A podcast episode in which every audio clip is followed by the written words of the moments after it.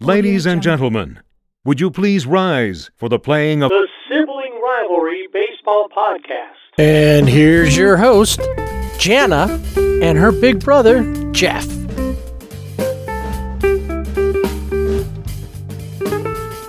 Jam-packed edition of Sibling Rivalry Baseball Podcast. Thanks for stopping in with us. Trade deadline. Whoa. There was some interesting trades, some, some unexpected trades, and as always, some disappointment. Uh, we'll we'll talk about all of those things.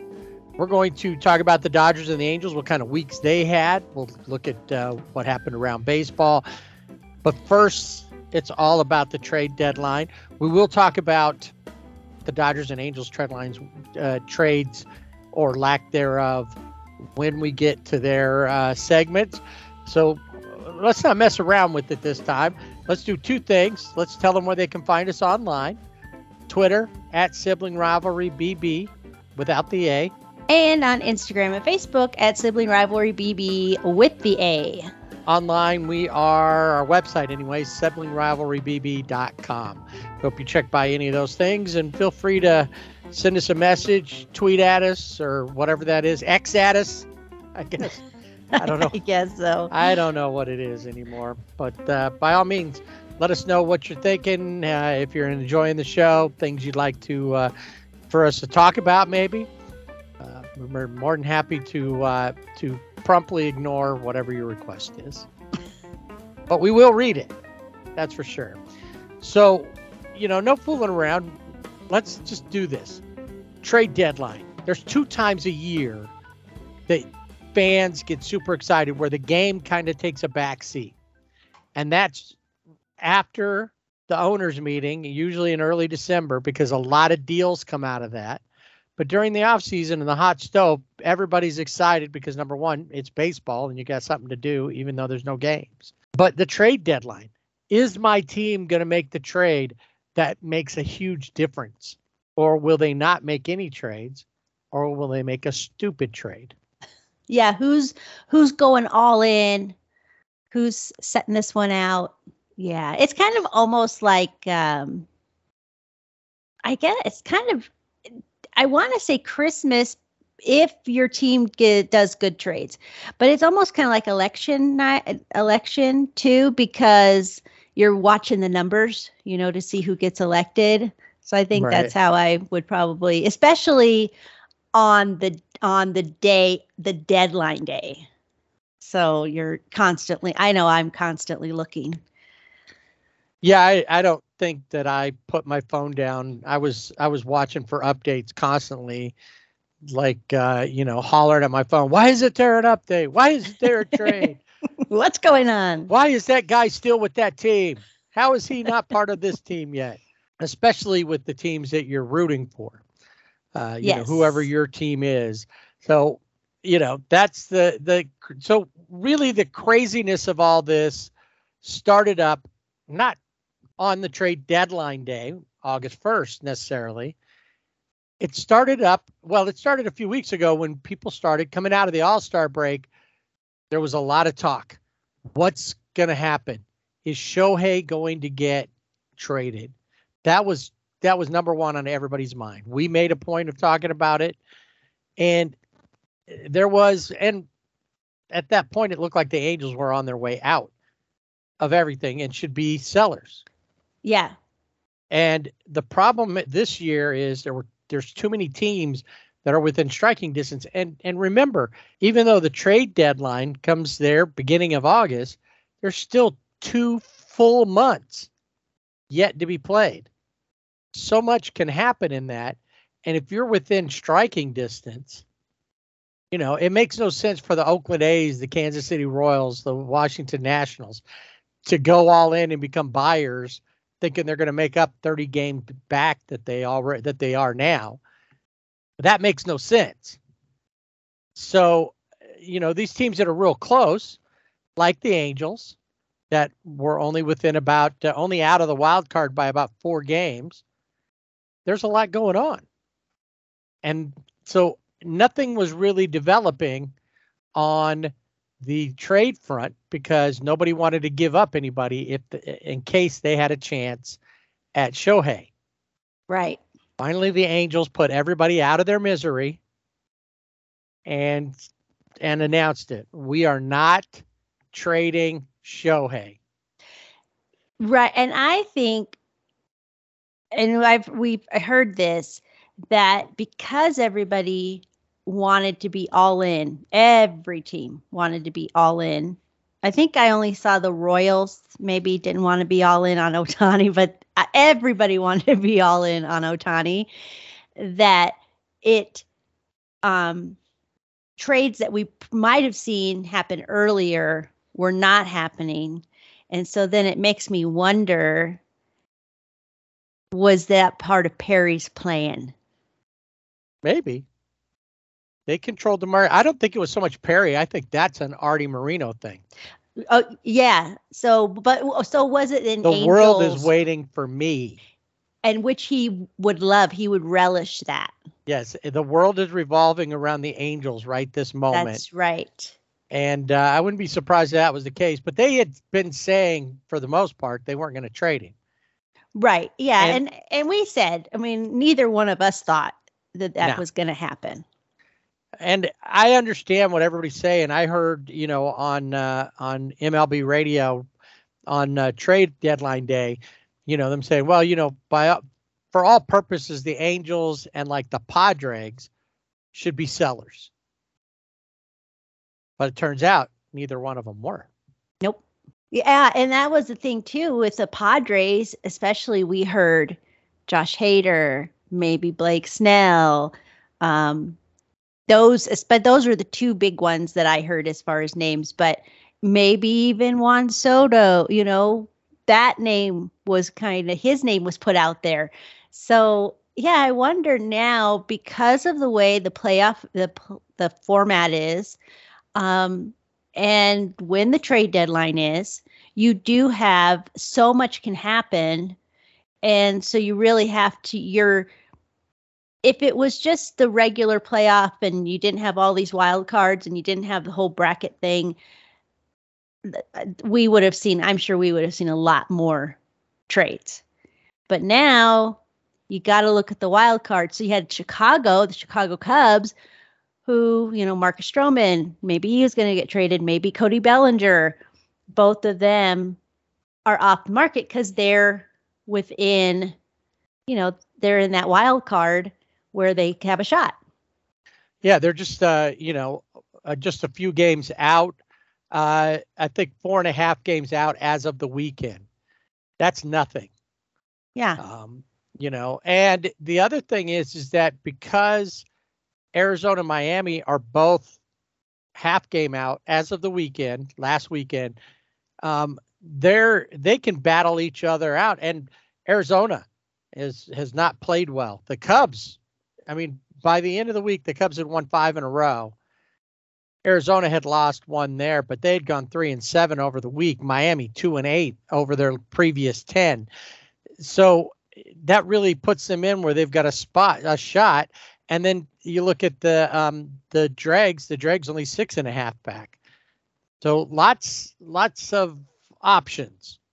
And they're, I I don't know if I'm the Padres, I probably am selling, just because they haven't done anything. They they did have like one of the best records in baseball during July. Yeah. So that kind of got them where they were. You know, instead of being like eight games under, uh, as of the weekend, they were five games under five hundred. But they haven't had a four-game winning streak all season long. Obviously, everything could change. They can catch fire right now. But even with all these people, all these players that they have, and they have an all-star caliber lineup, it's not been, they've not been going anywhere. They've been a bigger disappointment. Uh, they've been a big, I think they're a bigger disappointment than even the Mets. And I think that's where we need to start, because back on July twenty-ninth, we knew this could happen because Max Scherzer had made it known uh, weeks before the trade deadline that if it came up, he'd be open to waiving his no trade clause and he has a full no trade clause. He mm-hmm. that he would be willing to look at that and uh, and decide, you know, if he wanted to go somewhere. And uh, on the twenty-ninth, he went somewhere. Yeah, he's headed to the grill in Arlington, right, to Texas Rangers. Uh, he waived his no trade clause, and he exercised his player option for next season, the twenty twenty-four player option, for forty-three point three three million dollars. Yeah, so the Rangers only give up a uh, a minor league shortstop, Ronald Acuna Junior's brother, by the way. Yes. And uh, and then not only that, but then they also get some money along with Scherzer to pay part of Scherzer's uh, um, contract.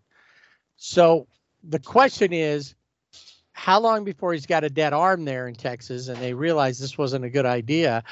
But you wonder what's why he was so eager to get out of there. And on trade deadline day, Max talked with The Athletic and Ken Rosenthal and shared a few things. And we'll talk about that coming up in a minute. But first, let's talk about the other huge news that happened on Tuesday. And uh, and that was another game changer in the American League West when Justin Verlander exercised and, and waived his no trade clause to go back to the team he won a ring with just last season, the Houston yeah. Astros. Yeah, back to the juice box for Justin. Uh, and I I know that the Dodgers were in on Justin Verlander and a lot of other teams. I think I heard the Padres. Uh, but when it came down to it, when I heard that Houston was in, I thought, first I thought, he's not going to leave New York. But then when I heard Houston, I thought if he leaves New York, it will be for Houston, and that will probably be the only team. I didn't see him as a Dodger. Not that I wouldn't have liked to have seen him as a Dodger, because that was my prediction last season when we did our crazy wild predictions. I said Justin Verlander to the Dodgers. Was it last season or the season before? Uh-huh. But Last yeah, season. last season, yeah, um, to the Dodgers, and he went to the Mets. Um, so I just backed off that and was like, if he if he wears Dodger blue, he wears Dodger blue. But it just didn't feel right that he was going to be. So yeah, back to Houston, and uh, now the Mets are without their their two big arms that they had, that they and, spent a lot of money on. And yes, exactly. They they spent a lot of money on, uh, because he signed a two-year, eighty-six million dollars deal with them, and uh, now he's gone. Now the Oof. Mets are gonna cover. You know, they're gonna send thirty-five million dollars to the Astros to cover his salary and an additional seventeen and a half million. Um, if he, he has vesting option, he has a vesting option, thirty-five million dollars vesting option that becomes a player option, but it's based on if he pitches one hundred forty innings next year.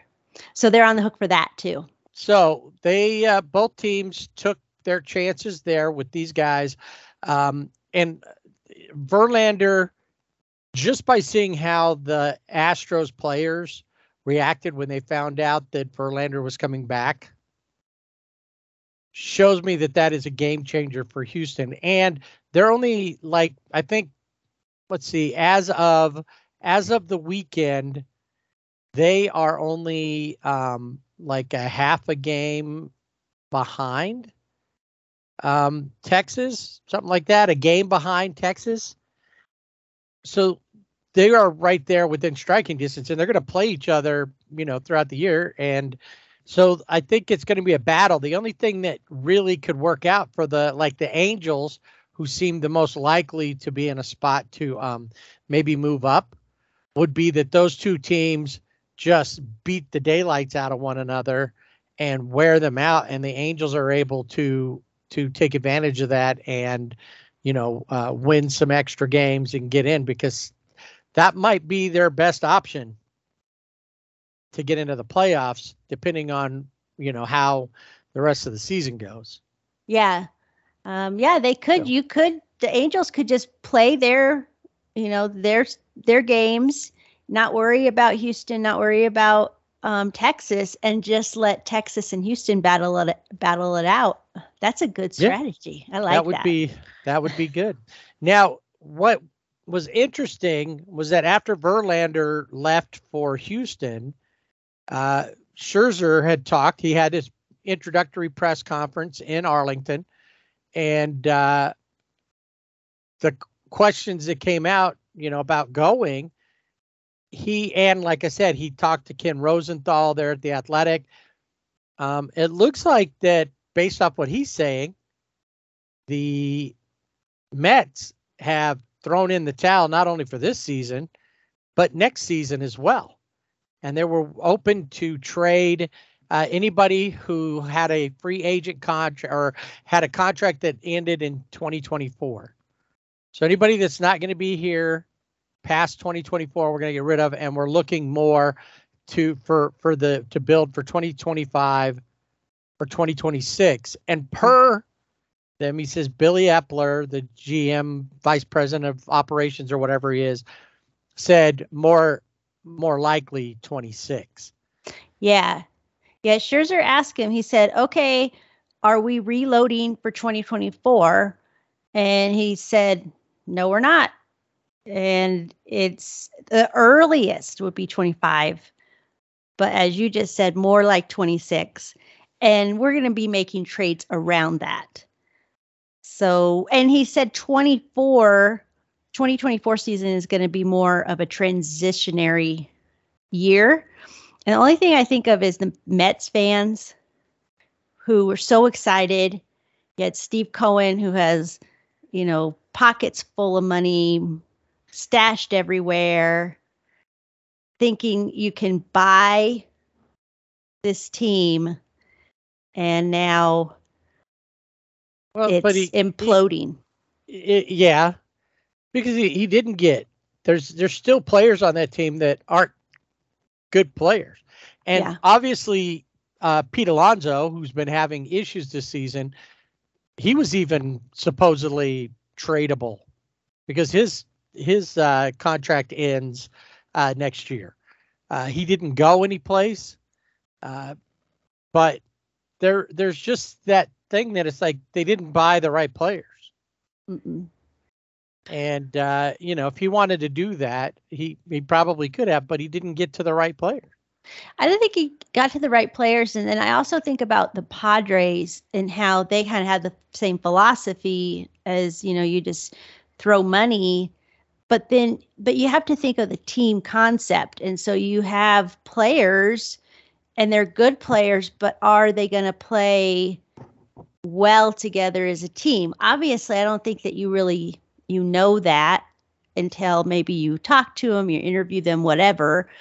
Um, but I think Padres are a really good um, example of that because we've already heard, we've heard over this season, lots of drama in the clubhouse. I don't know about the Mets so much. They just seem, when I've watched them play, especially that last series they played in New York against the Dodgers, they just looked, they looked defeated. We did see a couple of years ago, Um, with the Mariners, that they were playing solid baseball and then they traded a player and it shook up their clubhouse.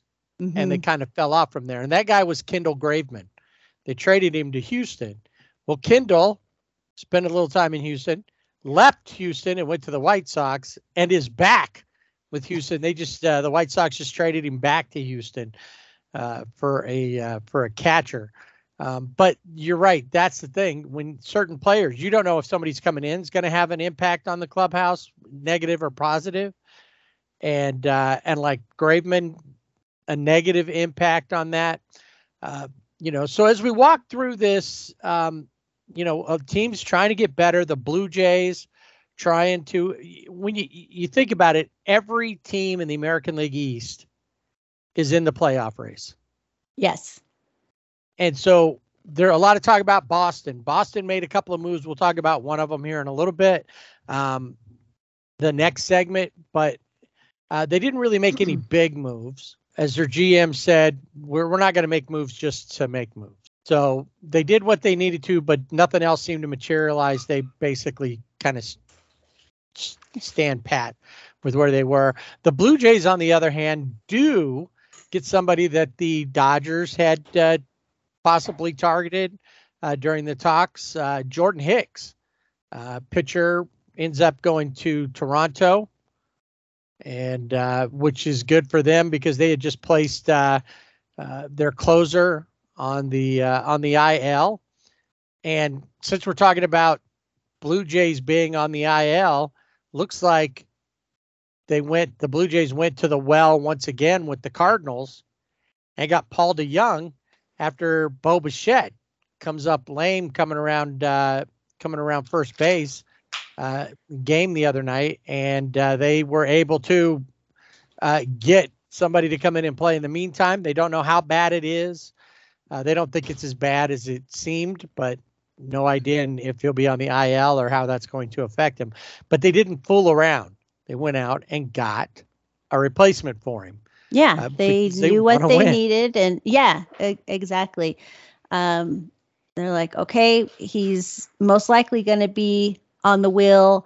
So how do we remedy this right now? Because it didn't mm-hmm. look good when he came up. So, but uh, yeah, so they get uh, Paul DeJong and some cash from the Cardinals, and they give away a right-handed pitcher um, in Matt Swanson, and uh, not too bad. So he's in the minors, but you know that's the well, Cardinals that's... were not, you know, made it known that they weren't, you know, they were probably sellers, and they get somebody they can put in their farm system and uh, go from there. So yeah, that was a good move for the for the Blue Jays.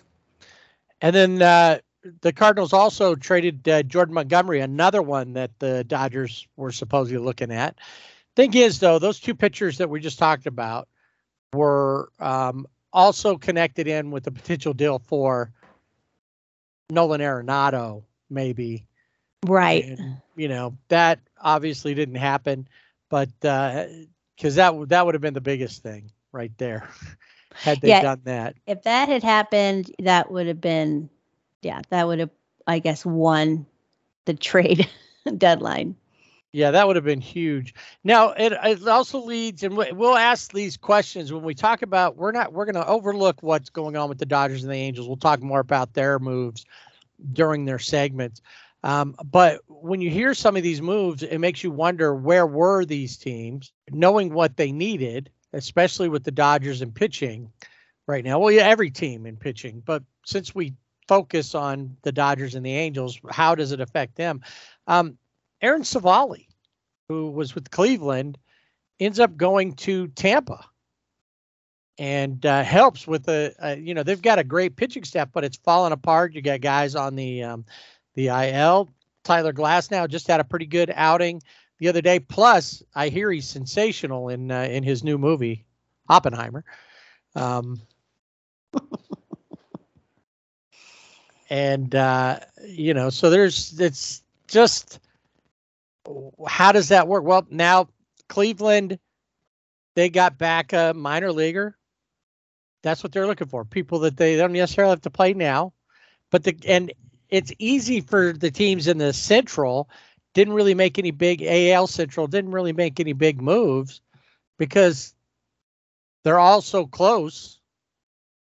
It, it you know, anybody anybody could end up winning this, even if they did, you know, trade off some of their top players.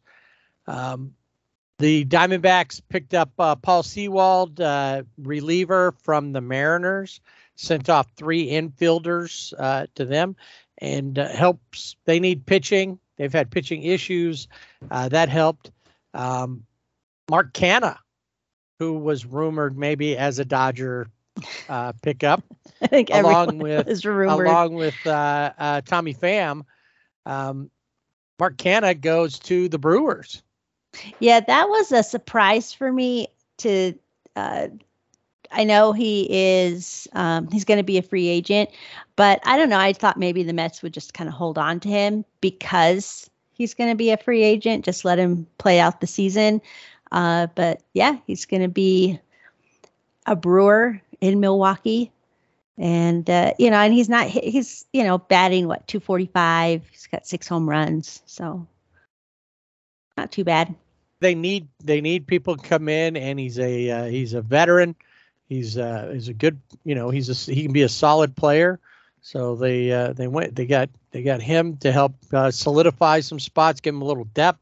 Uh, a guy that I mentioned early on about uh, somebody should be watching for him, whether it be the Angels or the Dodgers, Heimer Candelario uh, out of uh, the Nationals, off the Nationals, is a Cub. Yes, a Cub. And the thing, he's a switch hitter, and he was on a one-year, five million dollars contract with the Nationals. Uh, so he gets an upgrade as a player because now he's with a team that is, you know, fighting for a wild card. And, uh, you know, he's uh, he's going to be, I think, with the Cubs, they need uh, they've had some guys on the on on the wheel um, and especially at that in that infield.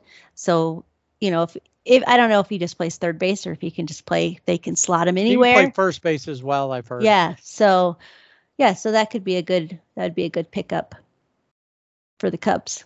Uh, old friend A J Pollock uh, is a Giant. Yeah, you know, it's weird how former Dodgers, not all of them, but he joins a lot of his former teammates, Alex Wood, Ross Stripling, Jock Peterson, uh, in uh, Orange and Black up in San Francisco. Yeah, there's a couple of uh, relievers there too.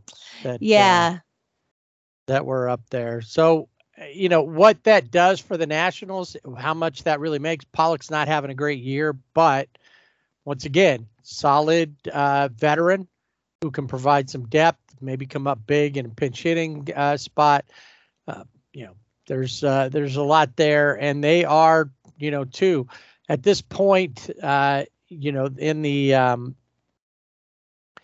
in the wild card, uh, San Francisco is um, is the top. They're a half game in front of Philadelphia and Cincinnati in the three wild card spots.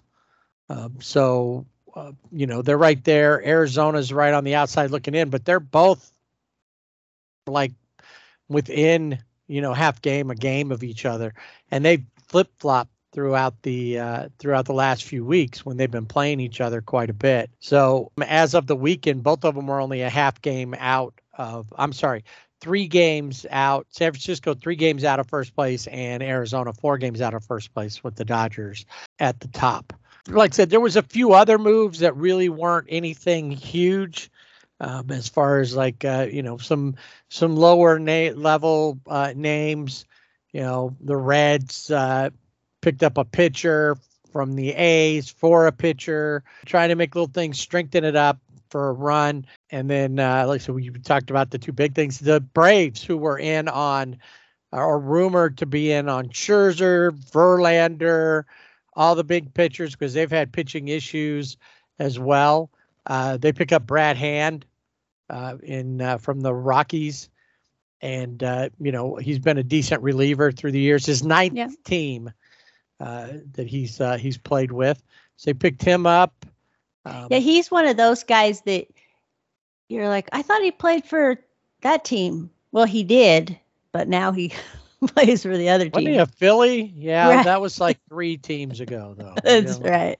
Can't keep up with him. No. Uh, and then uh, some last-minute deals uh, on trade deadline day. One that uh, part of it surprised me. The other part I had been saying we should go get him. Rich Hill will be leaving the Pirates.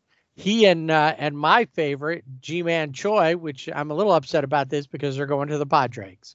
Yeah, that's the only thing. When I saw the two, I was like, really? To the, to any other team but the Padres. Uh, yeah, Rich Hill, oldest player in Major League Baseball, forty-three years old. Uh, but he can cover innings. I mean, he's he's got a four point seven six E R A, and uh, one hundred nineteen innings are the second most thrown by a Pirate starter this season. So he is the workhorse. He could be the workhorse of your rotation. Yeah, he can. Uh, forty, forty-one years old. He's uh, forty-two, whatever he is. He's forty-three. forty-three. See, he's, he's the still oldest doing it. player. Yeah, oldest player, Major League Baseball. Verlander's right behind him, right? forty-one. I think so, yeah. Yeah. So, so yeah, that's the only thing uh, is those two now have to be in brown and gold. But yeah, but we'll, well be able to see them uh, more often. More often.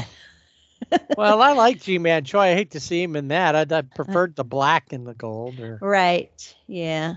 Oh, well. Uh, yeah. And so another guy who was talked a lot and uh, about and tied to the Dodgers briefly as well, Michael Lorenzen. He ends up in Philadelphia. Yeah, that's a surprise to me. I really, I thought if I didn't think that the Dodgers, and I know we're going to talk about them in the segment, but I didn't think that they would um, get like, you know, when I know they weren't going to go after Scherzer. I didn't think that Verlander, but I was thinking, I thought Michael Lorenzen would be a good fit on for the Dodgers rotation. Mm-hmm. But instead, um, he goes to Philadelphia. We had heard Baltimore was also um, interested, but he ends up in Philly. Well, since you brought up Baltimore, Baltimore uh, on a last-minute deal picks up another Cardinal pitcher that was shipped out in Jack Flaherty. And uh, the Cardinals definitely in need of pitching, and uh, he's a good guy for them. He's pitched well uh, for the Cardinals, and uh, he's got some good experience, and so definitely um, a good pickup for them. The Brewers pick up Andrew Chafin from the D-backs for in a pitcher for a pitcher deal. Now, what lake is there? A lake near Milwaukee or a body of water that he can live on a houseboat? Doesn't he? Didn't he live on a houseboat? Andrew yeah, he did. Chafin. When he got to the A's, he was like, yeah. looking for a houseboat. Well, the Great Lakes are right up. Right. That That's way. What I was thinking. So maybe. So could. I don't know specifically, you know, where, how, how far he would have to be from Milwaukee to, to a body of water. But right. uh, I'll have to do a little research on that. We'll have to do a deep dive. Yeah. Uh, the Yankees were pretty quiet, but we did hear a lot of chatter because we thought, you know, maybe the Yankees would um, possibly, you know, they would trade this guy, trade that guy. And uh, none of that really came to fruition. Um, yeah, there was all the talk about like Isaiah Kiner-Falafel or um, right or uh, Harrison Bader because they're, Harrison. they're, um, they're, free agents at the end of the year and stuff like that. But yeah, but they ended up um, on uh, on the trade deadline getting uh, right-handed pitcher Keenan uh, Keenan Middleton. Keenan. Uh, Keenan. I always say it the wrong way. Keenan. Yeah, because of the way it's spelled. Spelled, and yeah. Uh, from the White Sox, because the White Sox pretty much they were selling everyone. It seemed. They were, they, I had heard and read, uh, they were willing to talk about anyone but Luis Robert. Right. And uh, I, to be honest, I was really hoping Dylan Cease. And they were willing to talk about it until trade deadline. And then. And then they ran they out of time. No. They, there was no more time. They, they ran said, no. out of time, and the, uh, and nobody, Dylan Cease stays in Chicago. Another name that uh, we were thinking was going to um, going to move was Ed- Eduardo Rodriguez from the Tigers, right? And honestly, uh, most people are like, why why would why wouldn't you want to play where he was potentially going to be traded to? And that was the Dodgers. The deal was done between the Tigers and the Dodgers, but they forgot one little pesky detail. Yeah, he had a no trade clause with ten teams. And one of those ten teams was the Dodgers, and he invoked that and is not going to be in L A, which I'm just like, I've, come on. You want, in your career, you get to wear Dodger blue. Come on. What's better than that? But he said he wanted to stay on the East Coast. I hate to break it to him, or close to family on the East Coast. Detroit is not on the East Coast, but I guess it puts him closer to the yeah, East Coast. There is that, depending on where they're at. Or maybe he was hoping that if he got traded, it would be to right. the East. Yes. But that doesn't work. And um, it kind of, you know, we got questions about that. But he's one. Dylan Cease, of course, is one that doesn't go anywhere uh, that we kind of expected. Other moves that came in at the end, Josh Bell leaves the Guardians and heads to Miami. Uh, the closer for the Padres, I mean, for the Royals, goes to the Padres. Scott Barlow will actually end up being a setup man, more in the middle, sixth or seventh guy, uh, with Josh Hader not going anywhere, which we expected. Uh, we expected him to go somewhere. Padres also get um, Garrett Cooper from the Marlins, so they've got they've got some more bats there. I just wonder where they're all, you know, where these guys are all going to play. Yeah, that's always a question for me, especially now. I always think that there are some players uh, trades that are done before, because you everyone kind of knows the trade deadline as you get closer to it, the more deals. So I always think some of these players, not all, but some of them. You think, well, maybe they're getting them now to be used as part of a trade package, maybe. Right. But well, that's um, good if you get them early, but not if, on the day. No, not on the day. It doesn't work. That doesn't work well. Uh, yeah, but to see the Marlins are they're another one that, you know, they are making some moves because they're in that wild card hunt. Uh, The Marlins are getting Ryan Weathers, who is a left-handed pitcher, and we've seen him start. I think most recently he's been out of the bullpen. Uh, so we'll see, you know, what what will the Marlins do with him? Where will they put him in a rot? You know, will he be in the rotation? Will he be in the bullpen? I don't know. And then just to go back to this Josh Bell deal, mm-hmm. the Guardians get uh, Gene Segura. Yeah. And they get Khalil Watson. And uh, what... Khalil Watson is um, one of the top uh, prospects in the, or was in the Marlins system, becomes a huge prospect for the Guardians. Gene Segura is going to be released immediately. Yeah. They'll just pay him out and move on. Uh, yeah. So anyway, that's what happened pretty much across the board. Yeah, there was a bunch of smaller moves. And if you're a fan of, you know, whatever fan, you know, team you're a fan of, you'll probably know more. Uh, when you look at, uh, you know, what your team did, because there's, like I said, there's a bunch of small ones that weren't anything huge.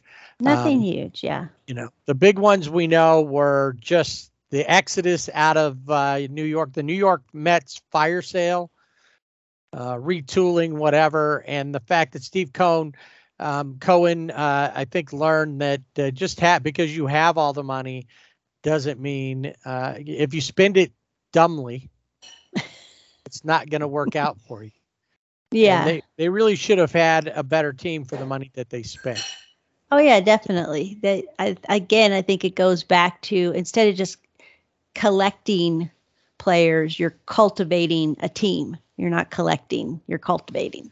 And I think that's the issue with the Mets right now. Uh, San Francisco did make, you know, little moves, but really not a whole lot.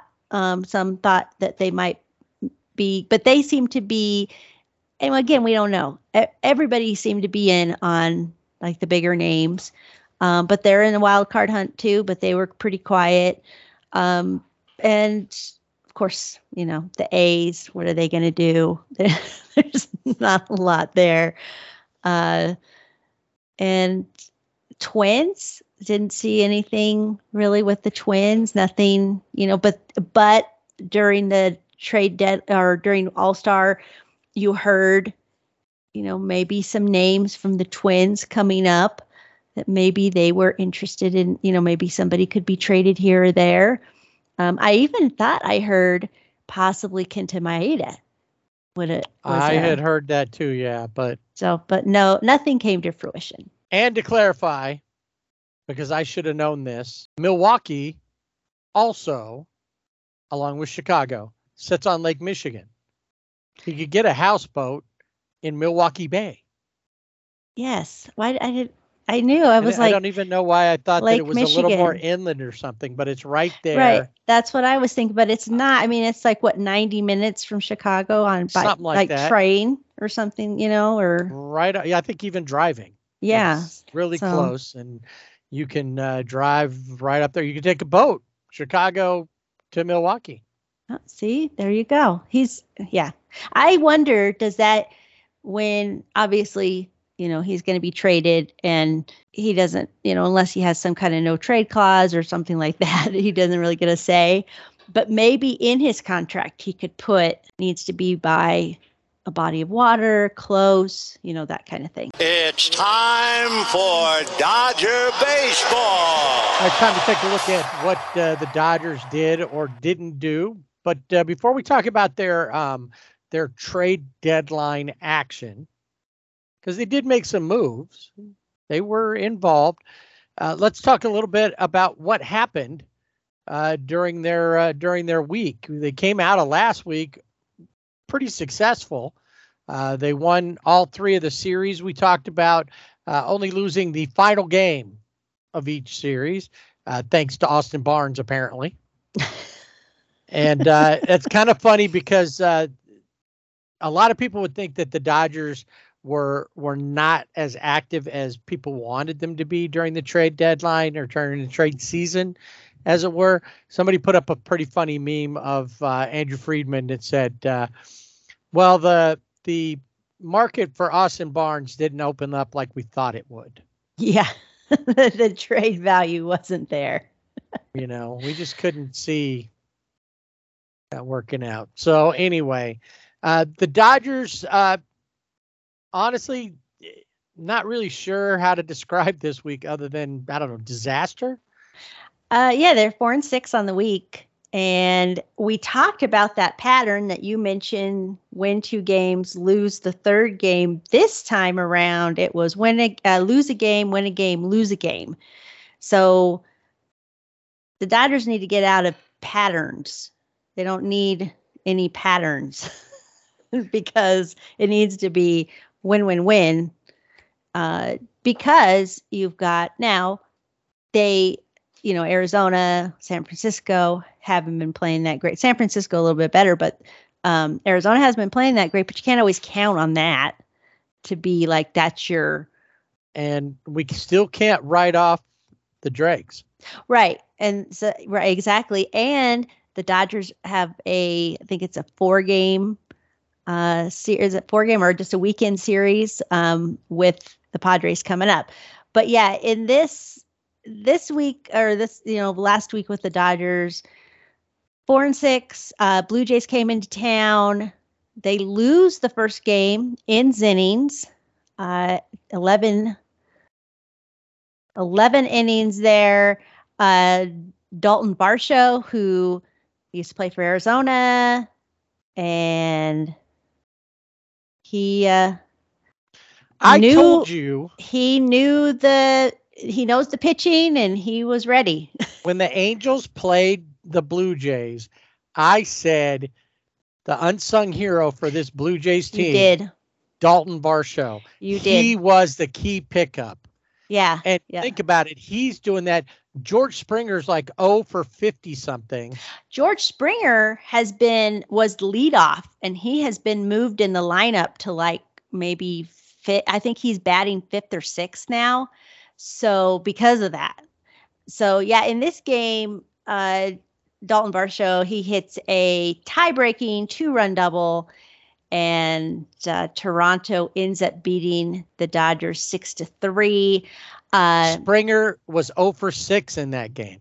Yeah. If that tells you that he was leading off. And he was leading off, but then they moved him down the down the batting lineup.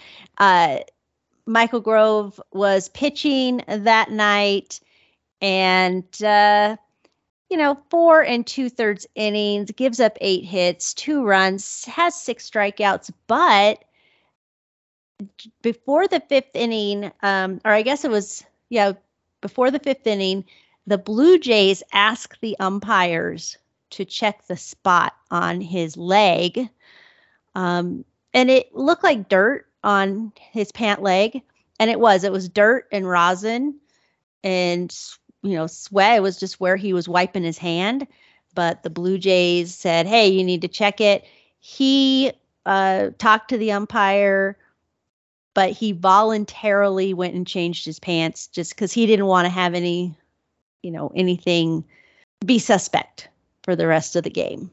And of course, there were people that were like, he needed to be thrown out and he needed, but it was dirt. Or you could see it was dirt. It wasn't. Right. And you could see where he was wiping, you know, because he sweats a lot on the mound. I mean, I don't know if it's just because he sweats or if it's a nervous sweat. And because he always looks nervous to me when he pitches. So we still have Michael Grove. He was one I was hoping that would be in a trade package deal somewhere, but he's not. And so we gotta, we gotta go with that.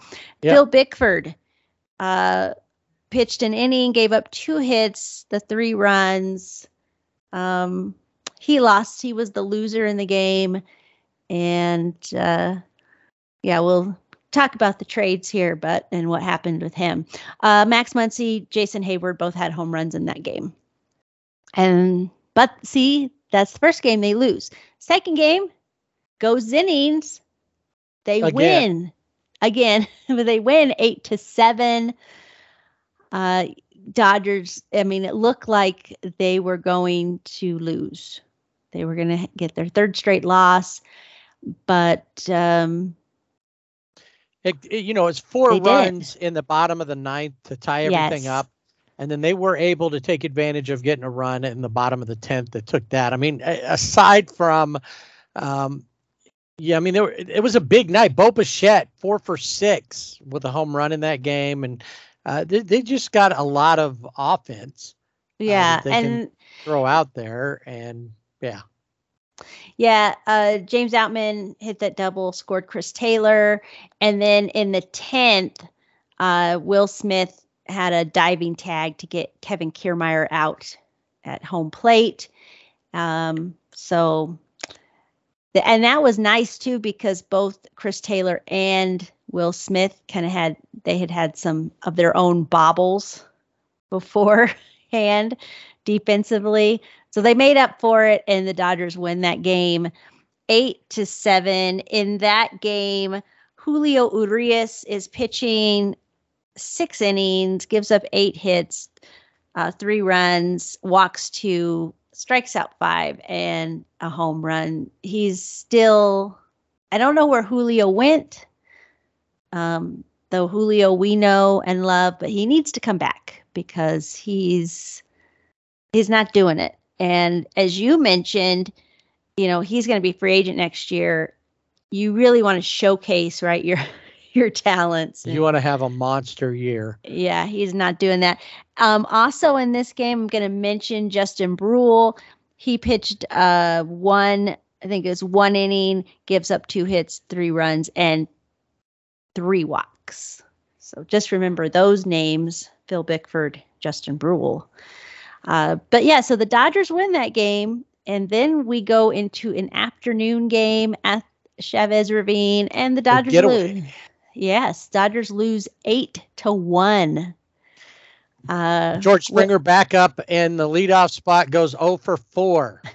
And it doesn't matter. The rest of the team picked it up. Bo Bichette, three for five. Uh, Vladdy Junior two for five with uh, scoring two runs. How about Whit Merrifield? Oh yeah, two for four, four R B Is, two runs scored, and you know he hit four sixty-two. Uh, he was six for twelve with a home run, four R B Is in the series alone. So mm-hmm. yeah, he. That's all you need to know about that game. Um, other than, well, we'll mention pitching well, because it's it's still an issue. Tony Gonsolin, five innings, seven hits, uh, five runs, gives up five runs, three walks, only strikes out five and gives up a home run. I don't know. Austin Barnes was, uh, yeah, he was pitching. He was catching. Maybe we need him to pitch. He was catching that day.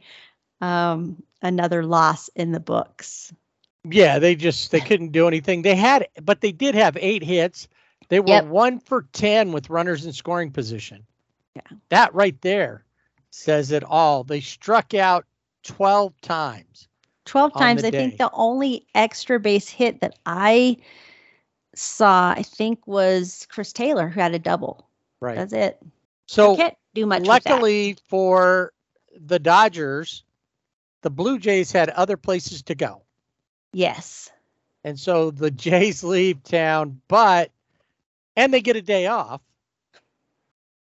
But now they have Ellie De La Cruz mm-hmm. and the upstart Cincinnati Reds, along with uh, Joey Votto, among others, and a bunch yeah. of rookies that are all playing like there's no tomorrow.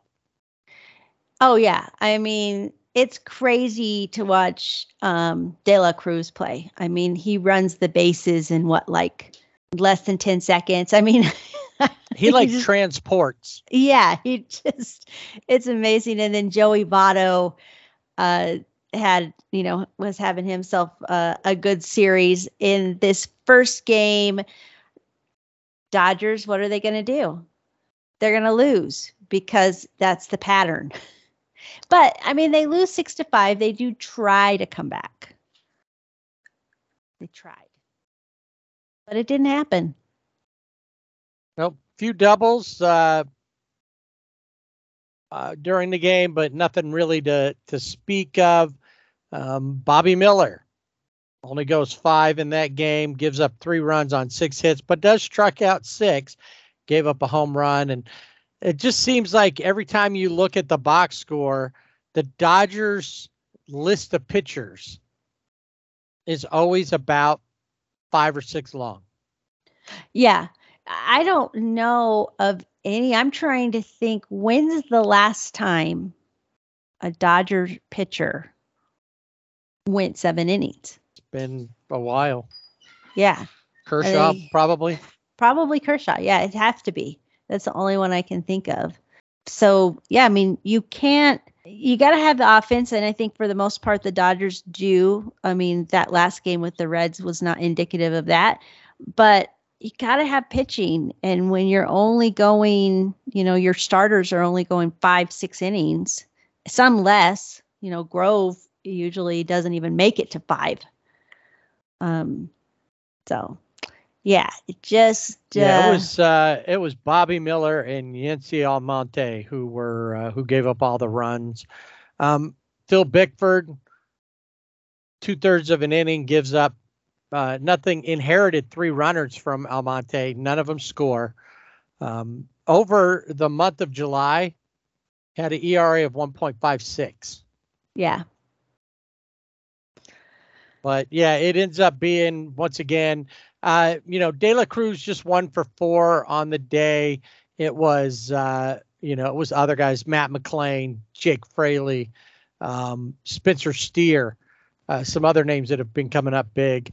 Uh, for the Reds through the season. Uh, those are the guys that did most of the damage. Brings us to the second game, which the Dodgers win. And they went three to two, and it really, the only thing you need to know, Max Muncy. That's it. It was a Max Muncy show. Two for three, three R B Is, hit two home runs. That was Including it. the go-ahead. Including the go-ahead.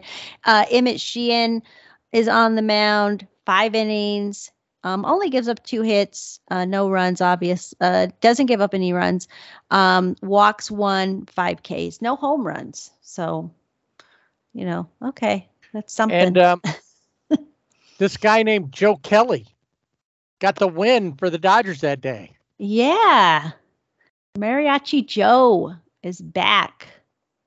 We'll, and we'll, had a nice we'll discuss reception. The details of his return, but uh, definitely wanted to bring that up that uh, that the pout is back. Yes. All right. We go to the last one of the series. It's a Sunday wrap-up game. Yeah, we don't need to talk about this game, I don't think. Um, All right. Well, let's just let's just put it this way. Um, Jake Fraley, three for four. Joey Votto, two for four with a home run. Oh, and rookie sensation Ellie De La Cruz, four for five with a home run. And after the game, declared that he was born, that it was his town. Los Angeles is his town. He was born in L A. I don't know if he there's a Los Angeles Dominican Republic. There may, may well be. I. But uh, he said, yeah, he was there. The guy who was interviewing him was like, are you pulling my chain? That's the words he used. Are you pulling my chain? The said, no, no, for reals. No, okay. for, for he, as far as he's concerned. And, uh, you know, if you don't know any better, you might as well just believe it because he played like he owned. He did. And Joey Votto hit a home run and the guys in the bullpen had a crazy because the ball went right in the bullpen.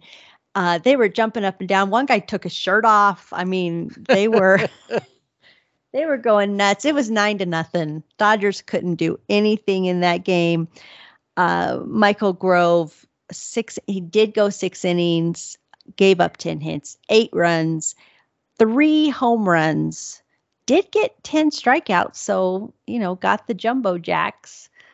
But uh, as uh, our Howard Cole said, um, if he is auditioning to be the home run derby pitcher, he has won the job. Yep. Uh, just Freddie Freeman, two for three. Hey, Cuz had a hit. Yeah. Just after over the last few weeks, he's been hitting like one fifty something, so. Yeah, that uh, Max Muncy for a while there hit over three hundred and had six home runs. I mean, he was kind of showing, I think, the maybe the trade talk for Arenado uh, kind of, I got to pick this up. I got to do something. Well, this game, uh, the trade talk must have been gone because Max did zero. Uh, only struck out once, though, in four plate appearances. Yeah, and in this series, I mean, he was oh for three in the first game, had the two for three game, and then, as you mentioned, oh for four again. So, Dodgers can't have a lose, win, lose. This could be win, win, win.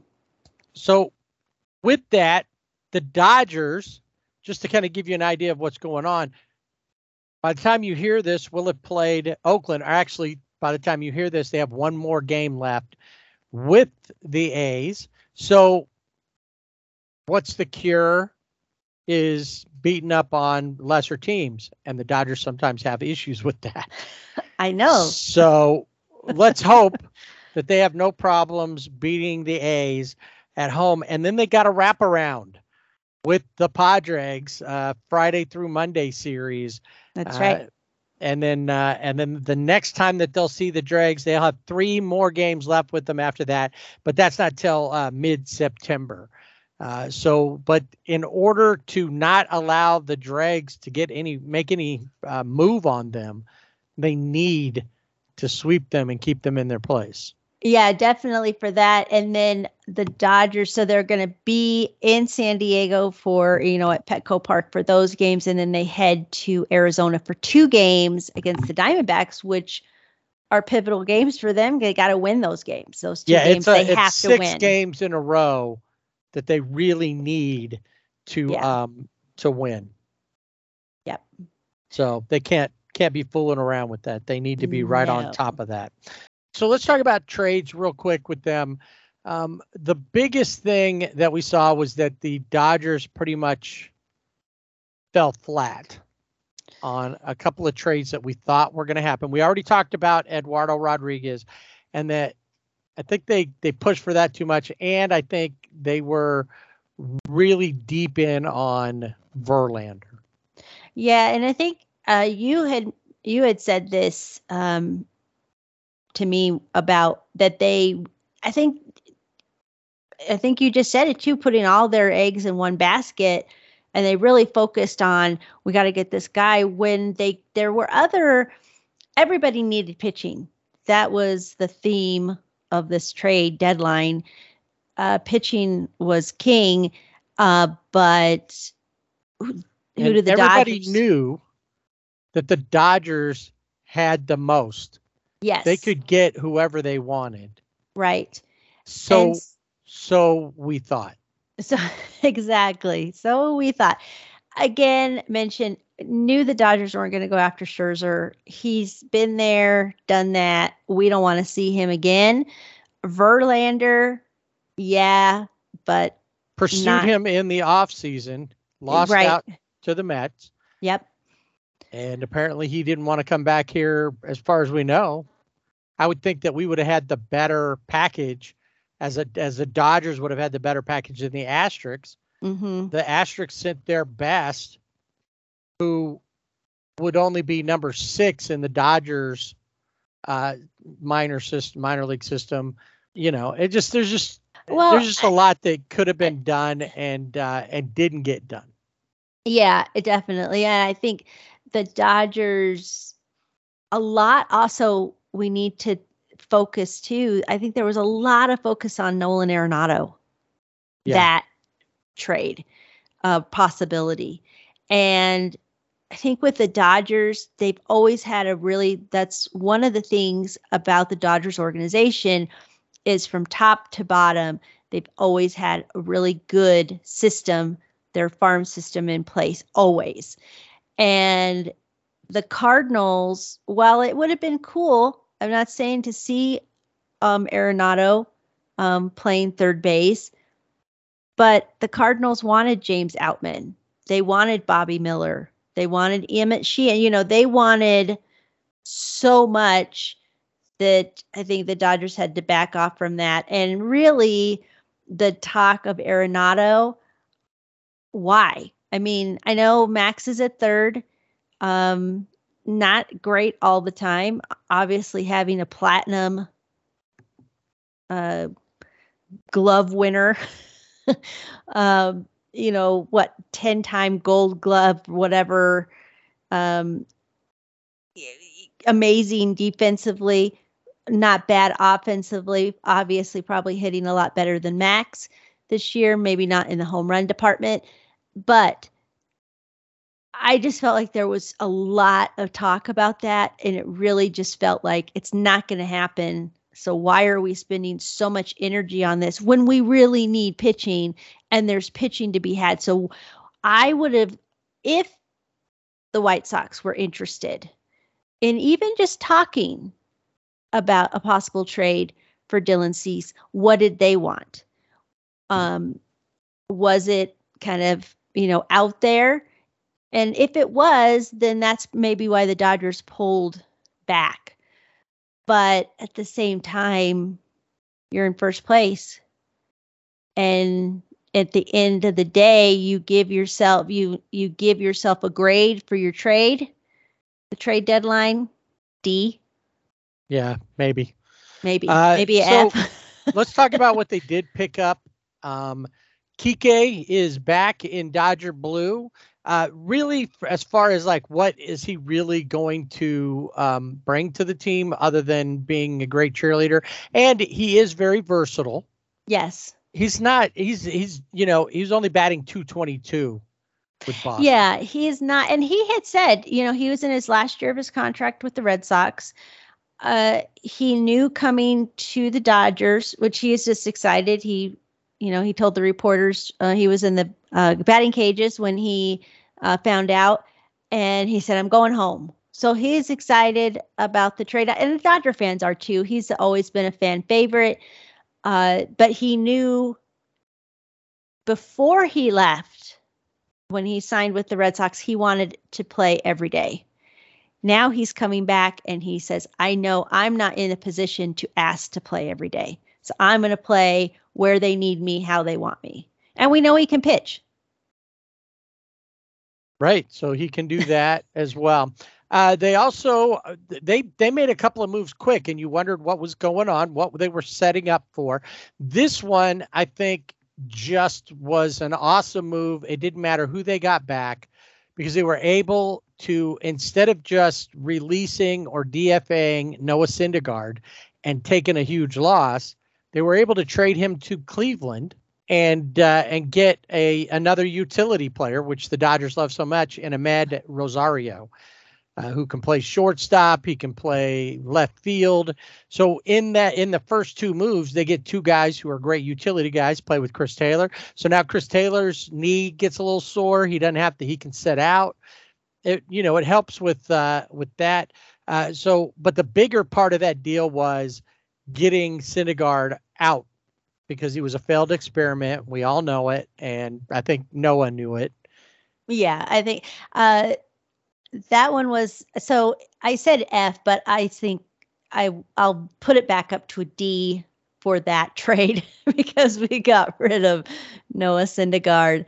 Uh, yeah, I mean, he had a seven sixteen E R A, twelve starts. He was on the, he hadn't pitched since June because uh, he had a blister. And uh, he was supposed to go do a rehab start, and uh, then he got traded. So, well, yeah, yeah, he had he had pitched a couple of them, had one more. Oh, that's right, he did. And, he had one uh, more, yeah. and then uh, and then they traded him. But yeah, uh, you know, we'll talk next week. He made his debut in Cleveland, uh, so we'll talk next week, and we'll bring up uh, how Noah looked there. Uh, the other. Probably the biggest move of the whole trade deadline, the the the Dodgers did get two pitchers, and then on trade deadline day they got another one. That could be a starter, he can be a reliever. But from the White Sox, they picked up nope, not Dylan Cease. They picked up Lance Lynn, who really fits in with the group that's there, because other than uh, Clayton, he's got a high E R A. Gives up a lot of home runs. His strikeouts, though, he does average ten strikeouts per game. So at the minimum, we're looking at maybe Jumbo Jacks every time he pitches. Jumbo Jacks, fan favorite. He's going to be a fan favorite. Yeah, he's six and nine, uh, six four, six point four seven E R A in one hundred nineteen through two thirds innings this season. It's been rough for him, but he is a veteran. And now, some of those numbers, the two numbers that we were going with, the wins and losses and the and the E R A, can be affected by the defense. And and True. We know that the White Sox have been a terrible team this year. Yeah. So that could be that. We'll see if him being, um, you know, the veteran that he is, being in a new place, can the Dodgers work a little magic with him? Uh, they also picked up Senor Mariachi. Yep. Joe Kelly. He is back with the Dodgers, and uh, made us wonder if they were going to go get uh, Justin Turner. You know, maybe they could have brought A J Pollock back instead of yeah. him going to the Giants. Uh, Kinley. Just get the band back together. Yeah. Jo- Jocelyn. Yes. We could have got um, Jocelyn, got them all. But uh, instead they do another time where they, they actually get rid of somebody who they would have had to made a decision on, so that he gets a chance to still go and play. And that's Trace Thompson. Um, after playing so well and uh, coming through for him, he was playing poorly. Then he got injured. And I don't even know if he's come off of the injured he list. He was on the sixty-day I L. Um, so I don't know. Uh, he goes back to the White Sox, the team that drafted him. So, yeah, I mean, best of luck to Trace. He's always I've always liked him because I think he's always he's one of those guys that, you know, you can always tell he's he really wants he wants to do. I'm not saying that guys don't want to do well, but he just always seems to. And it's probably because he's he hasn't been with the one team, you know, and had where he could just play several seasons with one team. He's been everywhere. So, but yeah, he was on the sixty-day I L. Uh, with an oblique injury. And then finally, uh, the other pitcher they pick up is somebody that we saw play versus the Dodgers uh, with Tampa Bay, and that's Ryan Yarbrough. We get him in a last-minute deal from the Royals, uh, so that way they can clear out a little more space so they can make a run at Ohtani uh, in the offseason. You know, right. The Royals were actually uh, had talked to Miami a few times about sending Salvador Perez, but nothing really that, happened. Yeah, yeah. that's so. right. I did. I did hear that. Uh, and then uh, I mentioned in, you know, during this segment, I mentioned Phil Bickford and Justin Brule. Uh, on trade deadline day, the Mets get Phil Bickford and a guy that we've seen before, haven't seen, I don't think we've seen him this season, Adam Kolarik. Nope. Uh, from the Dodgers. Uh, and I think maybe for some cash uh, it was thrown in.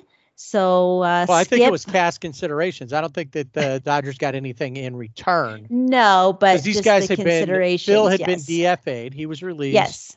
Um, so he hadn't cleared waivers yet. So, and even when you get to that point, it's trade, release, mm-hmm. or, or accept an outright assignment uh, to like Oklahoma City or whatever.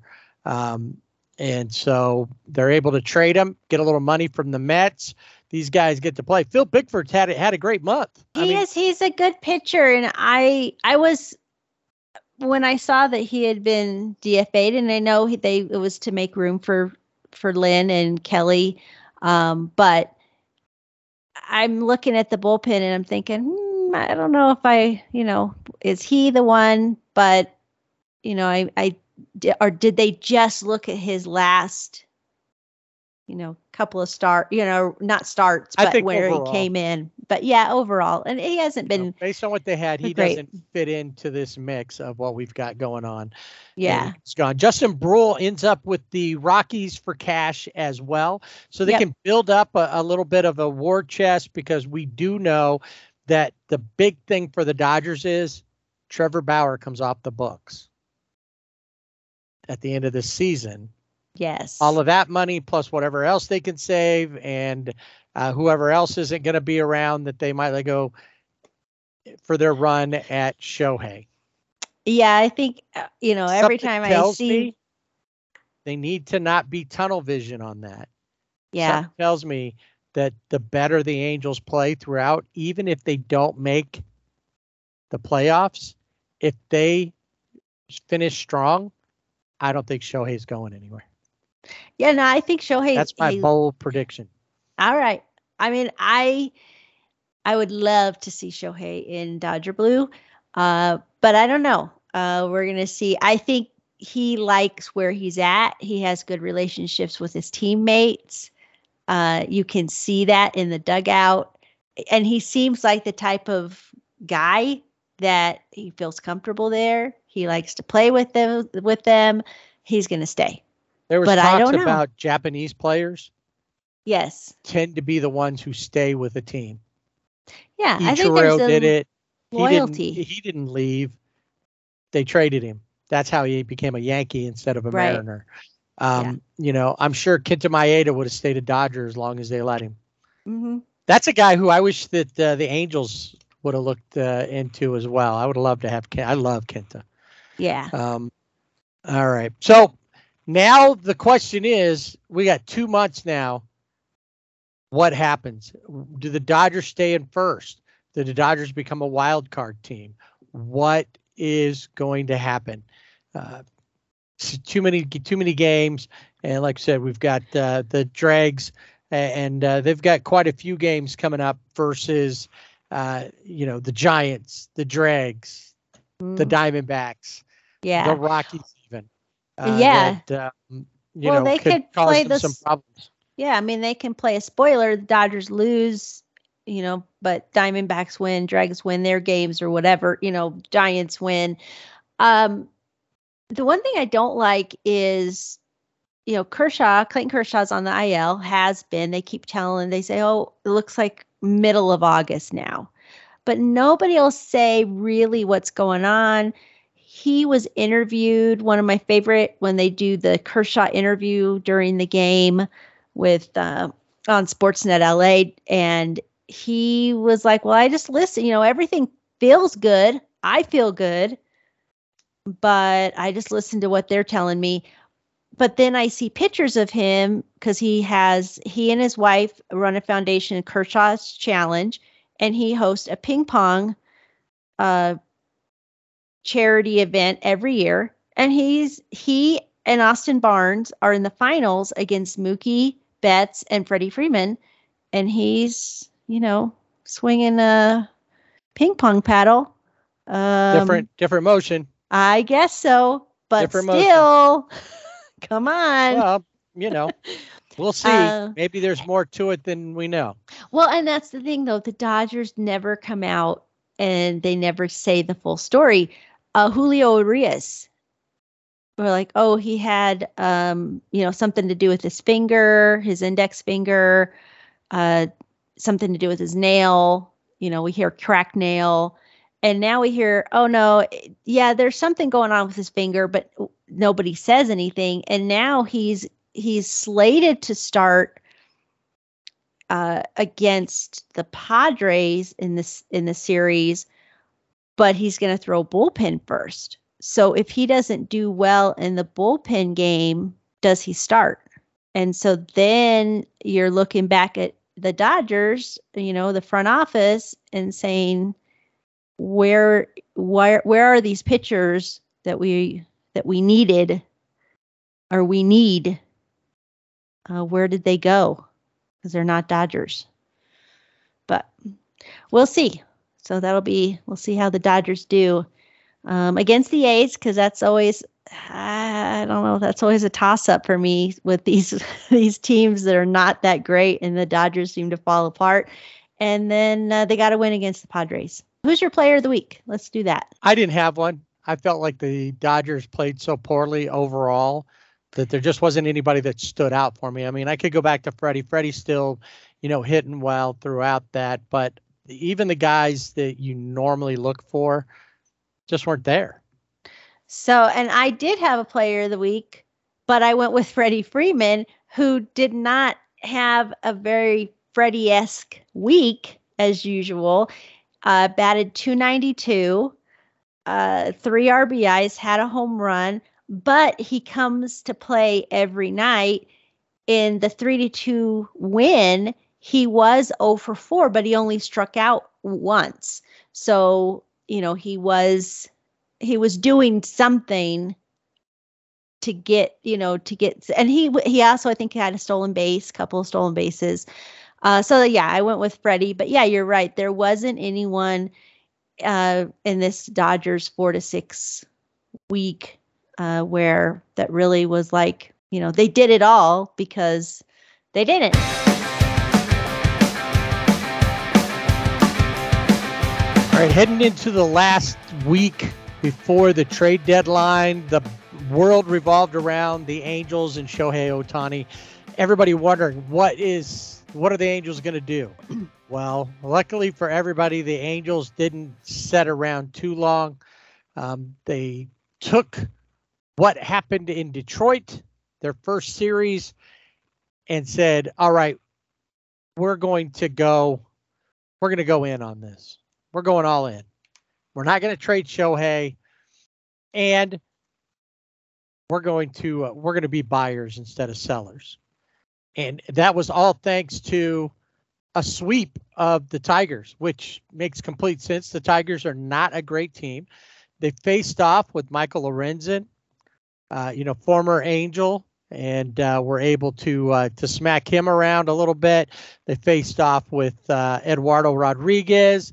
They were able to score four runs off of him. They kept him uh, to only four and two thirds innings. So he didn't really look that good against them. It's like, why, why would anybody want him? You know, he made, he made them look bad. So they go and sweep them, have a great series uh, offensively. First game out was close. They took them to Zennings. Angels able to score one in the top of the tenth and, uh, and, and stop the, uh, the Tigers from scoring anything. After that, it was uh, Mickey Moniak with a double that would score Moose, uh, who was the uh, the ghost runner in that. And then Aaron Loop, who has, uh, I guess he got the deal when Ryan Tepera got uh, D F A'd early in the season. The writing was on the wall for Loop, and Loop has picked it up and pitched pretty well ever since. Yeah, this is a good game for the Angels because they blew a four-run lead, and they come back and win it. And I think that's always uh, one of those games that is always like a good confidence booster. And when you look at the Angels, and especially who's on the wheel, they need that. seventeen members of the Angels are on the wheel. Yes. There's been like twenty-four all season. seventeen are still on. And I don't know of those twenty-four, so that's seven more. If those other seven times were Rendon, I don't I don't know. I don't have the numbers in front of me, but uh, it seems like it's true. Um, so the next day out, Angels are uh, Detroit sees what's going what is uh, uh, happening and cancels the Wednesday game, and they make it up in a doubleheader on Thursday, the getaway game. And normally there's like a little bit of a gap between. They practically ended one game and went right into the next one. Yeah, it was like maybe forty minutes at that. Maybe thirty, forty minutes. They had that, and honestly, like uh, like this is no this is no big deal. What I'm about to say, it was Shohei Day in both games. Shohei yes. went out and did something that he has not done in his professional him M L B career. He pitched a complete game shutout. Uh, he had never pitched a complete game, period. But on top of it, a shutout. Uh, he uh, he ends up uh, also just a one hitter. Yeah, just gives up the one hit. He strikes out eight, and his first complete game. And then first he had complete. some help um, uh, offensively. Yes, he did. Uh, he had he had a help. Uh, it wasn't for any, and unlike a lot of times when he's like about to hit for the cycle. In a game he's pitching, he went oh for in this game. Now, he could thank Taylor Ward, who we'll get to about something coming up here. Two home runs in that game. Mickey Moniak with a double. Hunter Renfroe, two doubles in that game. Went three for four. Hunter Renfroe big throughout this series. Uh, uh, Trey Cabbage, who... Uh, Just to tell you right now, gets uh, gets sent back down, not because of how he's playing, but because there was moves made by mm-hmm. the Angel. He was uh, he had three R B Is in there, just like Taylor did, and uh, six to nothing. So they do that. They go to game number two. So now they've won the series. They've won the first two games. Now let's see if we can not only sweep the doubleheader, but sweep the series. That turned out to be no big deal. Because Shohei, once again, uh, two for three, three R B Is, two home runs for him before he uh, he comes out. He's had some cramping uh, in the game, and I think that was just a lot of work, a complete game, and then hitting, and uh, he just, you know, he needed a break, and uh, so they took him out, uh, but he had done his part so that the Angels uh, walk away with the series win. eleven to four final score, and that's even with them having two errors. Yeah, uh, Detroit, you know, started, they tried to, you know, get some runs on the board, and they did with the four, but they couldn't come back. Uh, yeah, when you have Shohei Ohtani hitting two home runs, and uh, he hits his thirty-eighth, which was that second one, there's not much you can do, and uh he becomes the first major league player to throw a shutout in one game of a doubleheader and hit a home run, two home runs in the other. And then uh, Hunter Renfroe, Eduardo Escobar also add home runs. Renfroe with a triple. Like I said, Moniak with a double. And the Angels walk away with the series sweep. They bail out of Detroit, going against now a team that they need to beat. In the Toronto Blue Jays, because that's who's up ahead of them. And it's, you know, they've they've had Boston in front of them. They had the Yankees in front of them. But Toronto has a spot. That's who you really want to get in there and beat. Uh, good, good. Also, good pitching overall by Patrick Sandoval. Not as good as the previous game, but still. Uh, the Angels looking really good. Like they came out of the gate, out of the break, uh, really hard and fast. And then they hit the wall. When they got to Toronto, and you know, it's what are you going to do? Toronto is just a tough team. Toronto, by all you know appearances, really could be number one in the East, if not for the fact that Tampa Bay took off so much, and the Baltimore is just otherworldly right now. Yeah, um, that's uh, that's there. They they they lose the opener four to one. You're like, well, okay, you guys had a great weekend. You get to Toronto. Um, Kevin Gausman is pitching for the Jays. Um, you know, he strikes out nine, has a really good fourteen strikeouts for the Jays overall. Now, here's where, unlike with the Dodgers, we didn't, we waited for a little bit to talk about the trades. We really got to talk about at least the first trade. Yeah. And that's because guy that the Angels traded for started this game. Uh, just like the Dodgers got two pitchers from the White Sox, they got a starter and they got a reliever. Because the Angels got to the White Sox before the Dodgers did, the Angels got Lucas Giolito, which was yeah. quite the shocker. That was it. I had texted you and said the wrong L A team because yeah, I really I thought. I didn't think so. I know you don't think that, but I really thought that the Dodgers would, you know, if there was a pitcher out there, Giolito, that was the one that just kept popping up for me. Right. But yeah, he starts this game. Uh, you know, allows three runs, six hits, five and a third innings, walks one, strikes out five. But when you have Matt Chapman, Danny Jansen, and Whit Merrifield, they all homered for the Blue Jays, and the Blue Jays are twenty-four and eleven when they hit two or more home runs. Yeah, so there you go. George Springer drops down to fifth now. Right. Because they played the Dodgers. Yes. And then and they played was, the Angels. That was their back-to-back series there. That's right. Uh, so, but you figure, okay, not a big deal. It's only one game. But the next one, the Blue Jays win it six to one. Uh, yeah. And the the Angels just couldn't really get anything going. They scored. Uh, they scored that one run. They got him in the fifth. Uh, the the Blue Jays they they held the Blue Jays. It wasn't until the fifth inning any scoring happened in this game. Reed Detmers uh, on the hill um, doesn't go, doesn't make it uh, a full five. He goes four and two thirds, uh, only three hits and two runs. But you know, it's just Alek Manoah has. Uh, I guess they, when they sent him down, he's actually ended up pitching much better, except for one pitch that he threw in this game. Yeah, this was a scary pitch. He threw a pitch and hit Taylor Ward on the side of the head. Uh, Taylor Ward did uh, suffer from uh, facial fractures. It was a pitch. It was a ninety-one mile per hour pitch. And it looked um, like it hit like near his left eye. Um and knocking off his batting helmet, of course, went straight to the ground. Doesn't have any vision issues from what I've uh, what I've read, which is good, uh, but really scary moment uh, for everyone. I mean, Alek Manoah. He, he had his hand. He had yeah. his head in his hands. He was just yeah, like, I mean, oh my it, God. Yeah, what did what just happened?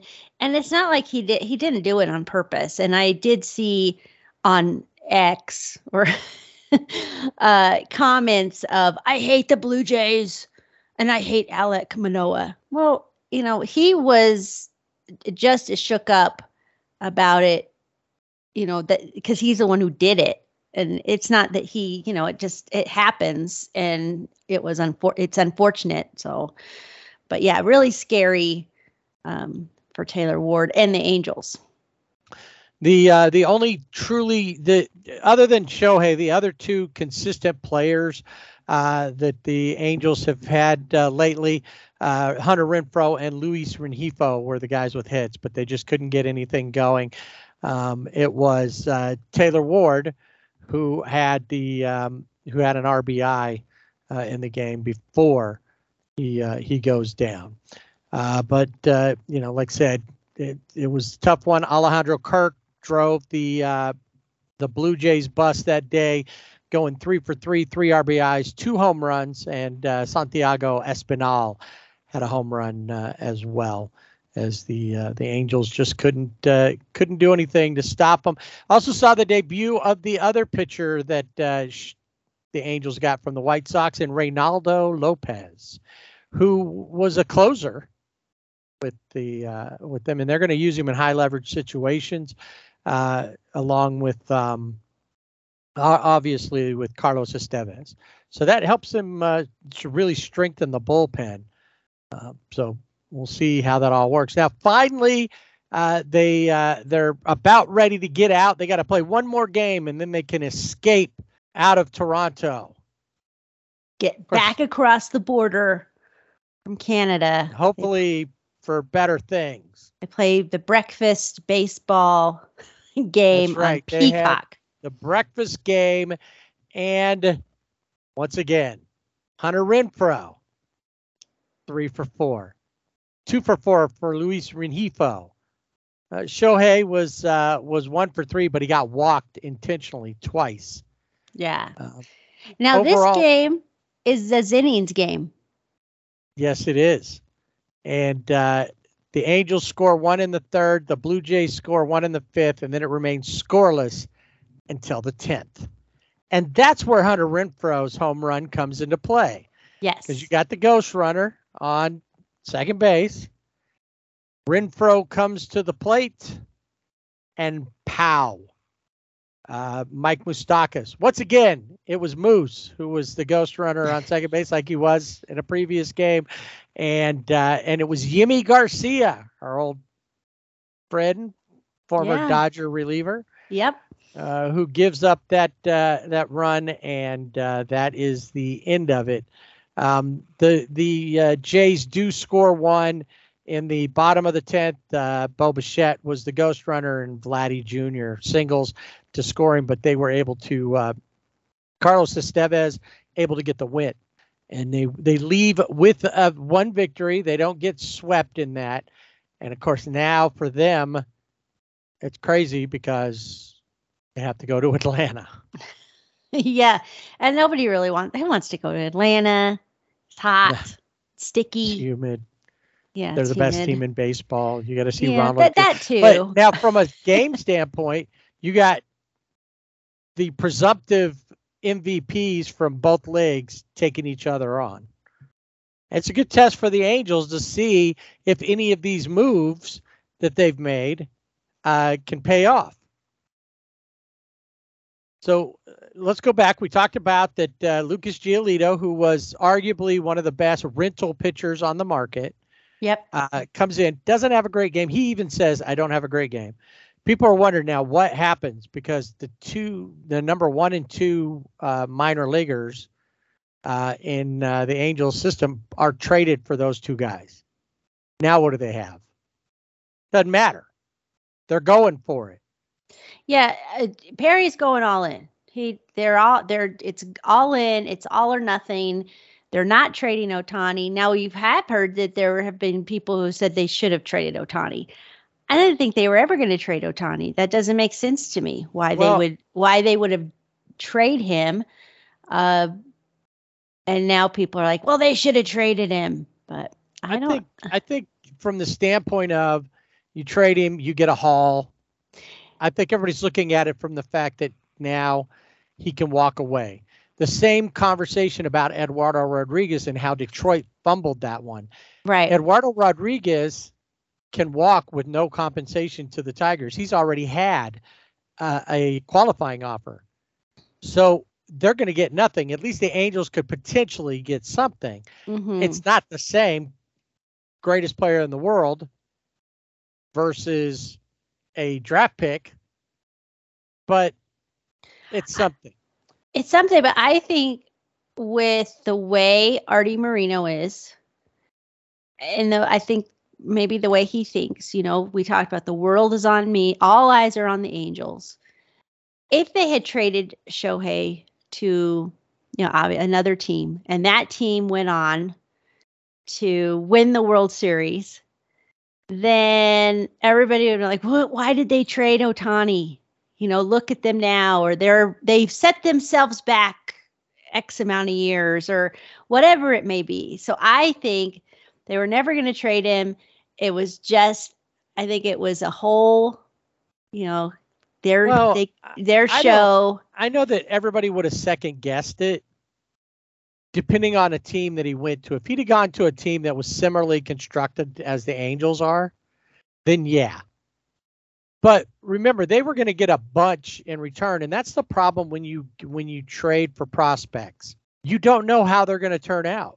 Right. You don't know what you're getting. So even if they're the top ten, even if you got one through ten in somebody's uh, from from them for Ohtani, there's no there's no um, guarantee that all ten of them are going to come to be. There's no guarantee one of them's going to come out to be. Right. And they're certainly not going to be anything like Shohei Ohtani. I mean, you're not right. going to see So it's see hard that. to tr- trade somebody that's doing things that nobody's ever done. Not even yeah. Babe Ruth ever did. Right. That's you why know. I, I, that's why I think there was some, I don't know, it's a coordinated effort, if it just kind of was happenstance for them. But everybody was in on Shohei Ohtani being traded, and they come out and say, nope, we're not trading him on the day that he pitches this complete game, by the way, and hits the two home runs. Exactly. He looks like, hey, now there's no pressure. Now I'm, I don't, I'm not looking over my shoulder. Mm-hmm. I can relax and play baseball, which I think he was doing anyway. He but was, he's showing and he didn't... Julio Urias how to play in a walk year. Yes. He's definitely showing this is how you do it when you're going to be a free agent. Okay, yes. Julio's not going to get a billion dollars a year. No. But, you know. I think he just is showing he's writing the manual on on how to do it. Now, I think this trade, um, and really a trade because it was for cash considerations, but this one is a big one, and especially for you. The Royals get left-handed pitcher Tucker Davidson. Yes. He's gone. They had D F A'd him, so they got something for him. Yes. In the long run. Now, here's the thing. We saw that there was something different about the way the Angels were doing when they went and got Mike Moustakas and Eduardo Escobar. Rendon had gone down. Walsh having issues. By the way, Jared Walsh D F A'd and clears waivers. Nobody picked him up. He's assigned to Salt Lake City. Uh, he and uh, and uh, uh, Fletch will be playing together in uh, with the Bees there. We saw that move. Just when you thought the Angels were done, they're not. They go to the Rockies and pick up C J Cron, who's been an Angel before. Actually, both guys were Angels before. C J was actually a uh, a major leaguer with the with the Angels. Randall Grichuk was drafted by the Angels right behind Mike Trout. Trout and Grichuk are buddies and have uh, ha- have been going back and forth about this. And Trout kind of knew he was coming, that they were going to trade for him. Uh, but they had in the past talked about it. Oh, when are you coming to the Angels? You know. Um, Grichuk, I'm going to have a problem with it. Grich is what he goes by. Uh, and because uh, I keep wanting to say uh, Grichuk. Well, that's what I was thinking, because I even think I heard a Rockies announcer call him by the, the wrong name. But it's Grichuk. Grichuk. Uh, and uh, anyway, Grich is what, and that's like his uh, Twitter. And his Instagram is Grich or or R Grich. And anyway, he's there. C J Cron's there. They pick up the outfit, an outfitter they needed right after Taylor Ward goes down. They filled the hole, just like we talked earlier about DeYoung and Bichette. Filled the hole right away. That didn't happen with a lot of other teams. Are you listening, Andrew Friedman? They filled the hole right away. And it makes it look different than it has in the past, that they are actually trying to do something and hopefully win is what they're doing. It does give you something to be excited about, because C J Cron, all-star last year, we know what he could do with the Angels. He's gotten better over the time. And uh, and those two guys play in will play in Atlanta against a team they've already faced this year, so they already know what to expect from them, and they get to be part of uh, be part of the Angels. And hopefully, Grich uh, will be in left field, and then uh, his old buddy Mike Trout will be in uh, in center, and they'll really put something together. Yeah, uh, Grichuk is uh, wearing a number that uh, number fifteen, and the Angels actually called the player who wore that number because they hadn't given that, didn't give that, haven't given that number out. They gave, called him, called him up, and said, "Hey, can he wear your number?" And that player would be, I guess, Kingfish. Tim Salmon. Tim Salmon. And uh, Tim Salmon's like, "I don't even know why they called me. I, I'm good with it. I remember meeting."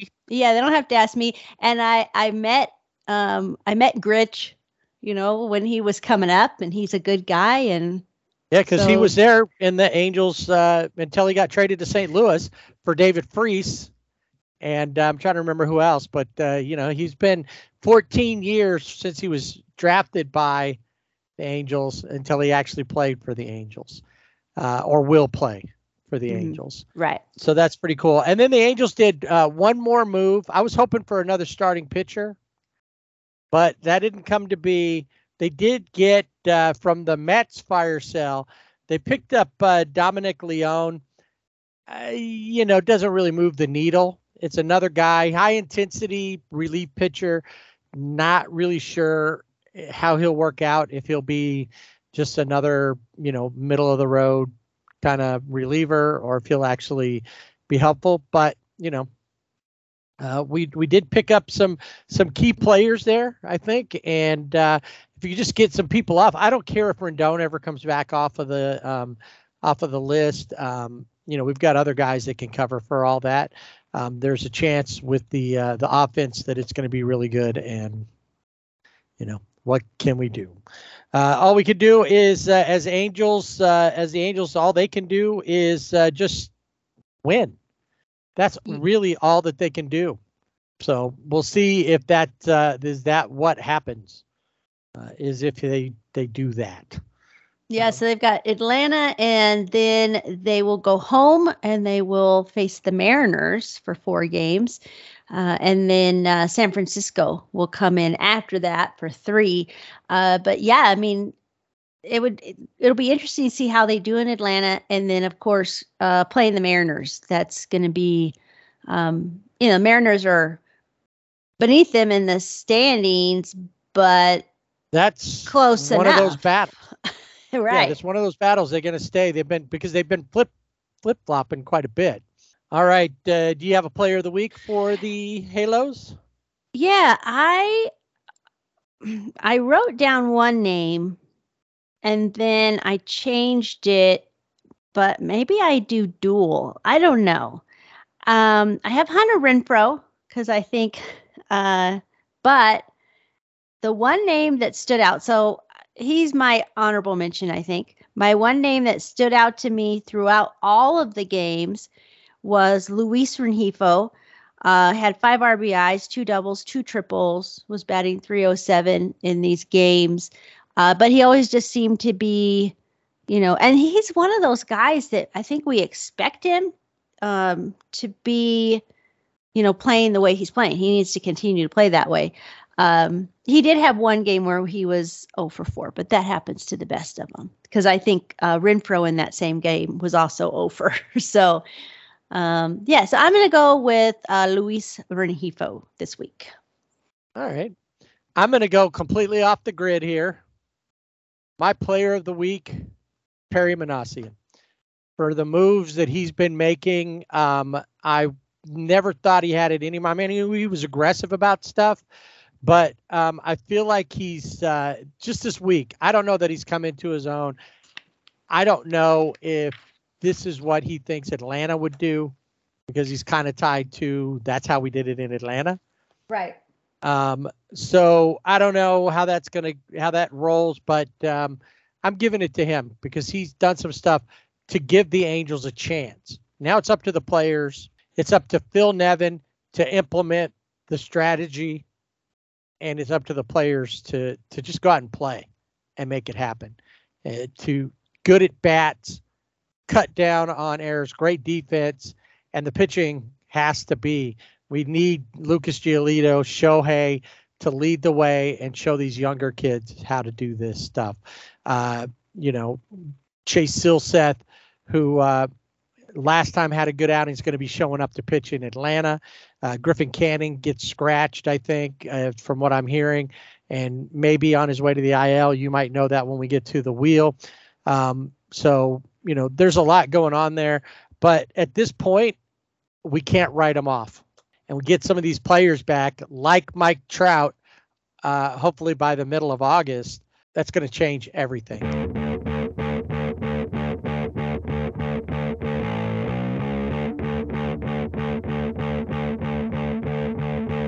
All right, hop it in the bullpen cart, take a ride around baseball. And as always, we start off with the player of the week, and I feel like we've been there, done that. We have. The American League player of the week is none other than the unicorn, Shohei Ohtani. I mean, he pretty much won the award for his performance on the doubleheader against Detroit. He mentioned the one-hit shutout, and then he comes back Uh, and hits two home runs in game two. Then he hits his thirty-ninth home run in Toronto.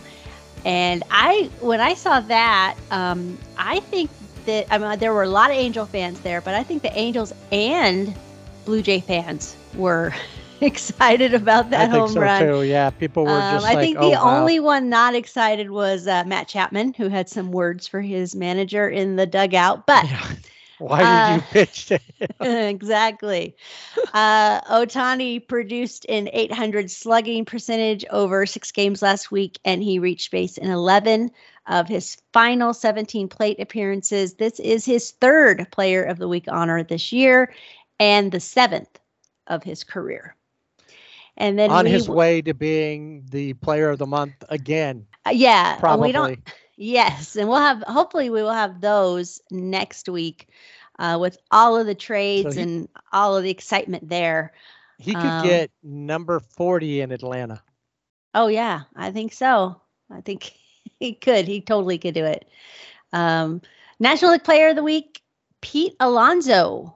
Uh, he hit more, nobody hit more home runs last week than Alonso. Uh, he went... He hit two home runs against the Yankees, and he did it again against the Nationals.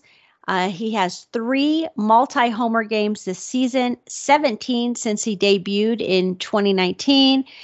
Only the Yankees' Aaron Judge has more games during that span. He also drove in a season-high five runs in each of those games, um, had a three oh four batting average, an M L B best twelve R B Is over his six-game week. He is a three-time Player of the Week uh, winner. He is the first Met to receive this award this season. And I think one of my favorite uh, stats was um, about Pete Alonso and Daniel Vogelbach. Since the stats have been since stats have been kept since like nineteen oh one, uh, Daniel Vogelbach and Pete Alonso are the heaviest, they weighed the most, the two players weighed the most that had back-to-back home runs at five hundred seventy-five pounds. Most of that is Vogelbach. Yeah. All right. So while there was um, the focus, like you mentioned, everything was in on the trade deadline. So not a lot to talk about. I mean, there were still games going on, people winning, people trying to stay in uh, or and increase their odds of making it into the playoffs. Uh, some games to watch for this week, Tampa Bay and the Yankees. Uh, the Angels are going to be watching that because if the Yankees can't beat Tampa Bay, then they can move ahead of them for the first time all season. That's who they've been looking up at directly for quite a while. Uh, Baltimore and Toronto. Uh, so once again, that can help the Angels. And of course it's helping Baltimore. Uh, then, uh, then you have the Cubs in Cincinnati, both of them fighting for, uh, for playoff spots, San Diego and Colorado. San Diego just cannot be losing games. Um, and, uh, Arizona, San Francisco, another one, Philly, Miami, another one that uh, got uh, playoff implications as they continue to fight it out. So stuff to watch for this week um, as uh, as we move now. Really, everything starts. Now that the trade deadline's in, we start focusing in on what uh, this next week or so, all these new players uh, start getting acclimated to their new teams, what kind of an effect do they have? And, uh, you know, what teams seem to uh, really uh, continue to play well?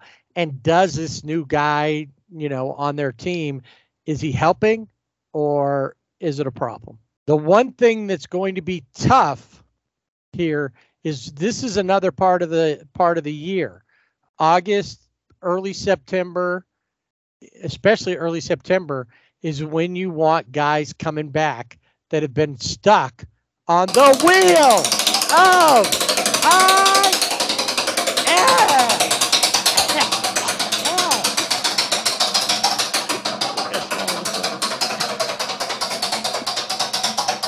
Uh, Corey Kluber is on the fifteen-day I L with a shoulder injury and has been shut down from pitching, all baseball activity. Jonathan India, a guy that we had heard maybe would be traded, possibly was not. He is on the ten-day I L with plantar fasciitis. Chris Bryant, who has become the Anthony Rendon of the Colorado Rockies, is on the ten-day I L with a fractured left index finger. Maybe that's the other way around. Yeah. I don't, I don't know if um, – I think Anthony Rendon gets injured because he's a hypochondriac. Um, yeah. But – Uh, he doesn't really want to play. He wishes he'd have gone to the Dodgers instead, because um, he is a Hollywood kind of guy, he found out.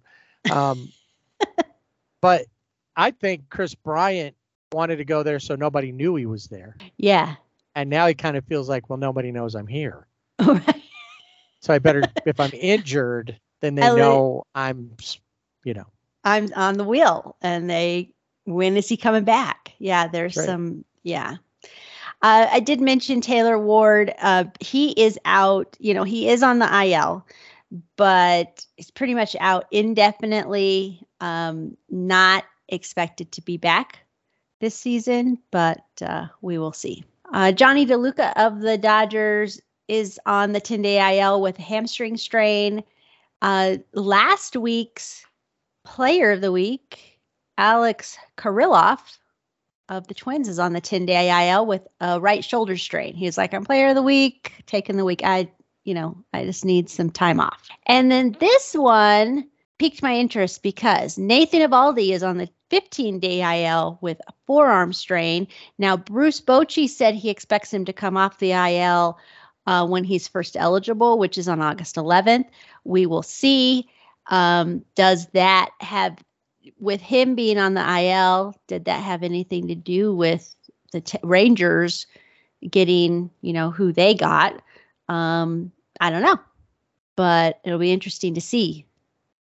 Is it just a forearm strain? Is it a little bit more? Uh, that's and the that, tough one.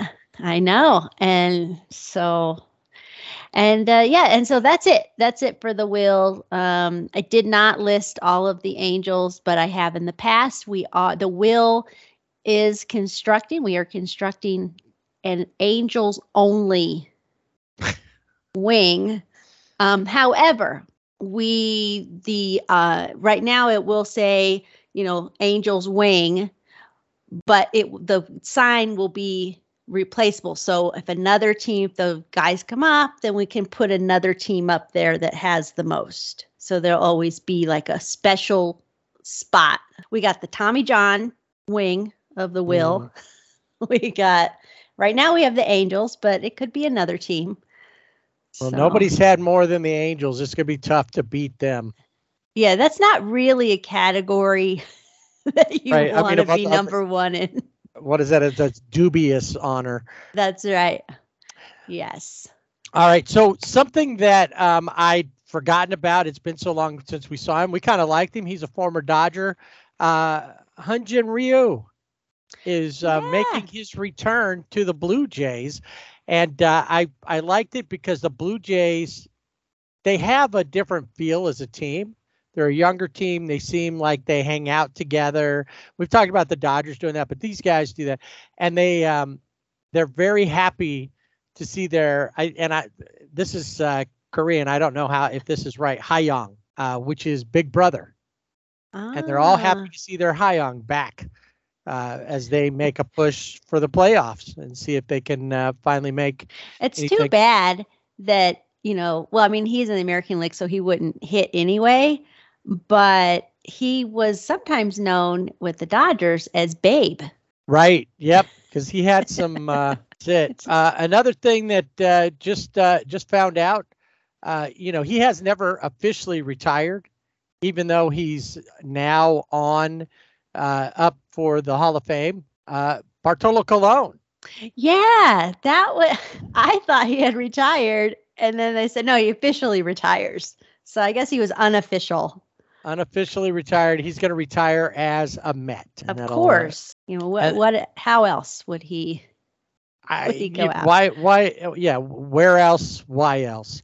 Uh, and then, uh, and then finally this year we've seen, you know, they're like saying that, uh, what, nine point two percent increase overall in uh, attendance in baseball.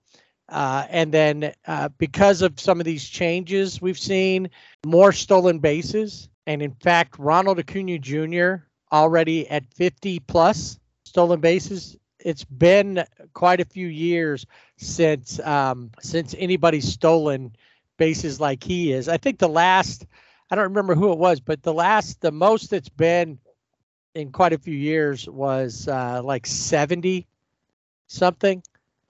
And, uh, you know, he's he's going to pass that. He's going to run away with it, I think. Oh, yeah, definitely. He so will. He and, he's going to have, I don't even know how many. I mean, he just, he's and he's a good base runner. Like, I mean, he's still base, but he's just situate. His situational awareness on the base paths is like it's it, I mean, he it, it's a clinic every time you see him. Yeah, he and and then, uh, you know, who else is uh, seems to really have a, a clue about it is Ellie De La Cruz. Oh, yeah. Um, and, it, you know, I mean, he he stole three bases a few weeks ago, uh, including home. Mm-hmm.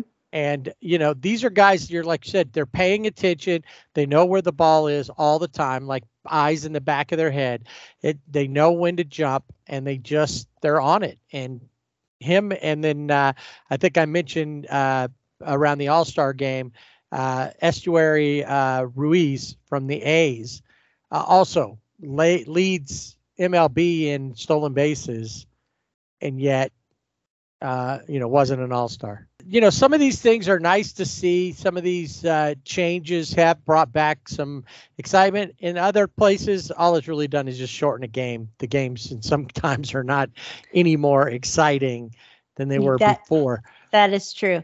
But I have you, to mention this really quick because it made me laugh. Uh, we talked about the trade. The Rangers get Max Scherzer. The Mets get Luis Angel Acuna, Ronald's brother.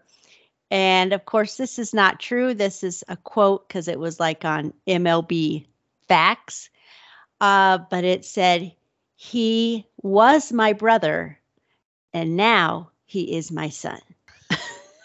Because the Braves playing the Mets. Got it. Who's Got your it. daddy? Exactly.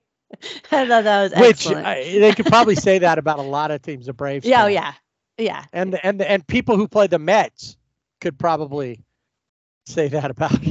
Yeah, uh, I had to mention that, and then also you were mentioning all the rules and the changes, and uh, yeah, we've seen attendance has gone up at the ballparks, um, and in fact, I think uh, this on especially I think it was like past Saturday uh, was one of the biggest. You know, there was um, almost fifteen percent or more increase uh, from that date to, you know, from a year ago to now.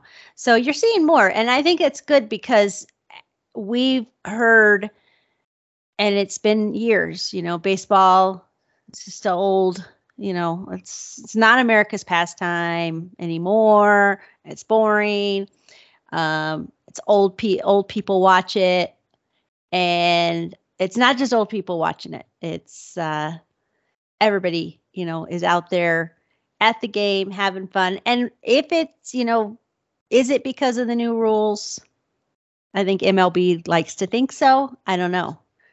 But uh, I am also excited for the Little League uh, World Series is going to be coming up here pretty soon. Of course, we're going to be talking about that. We always do.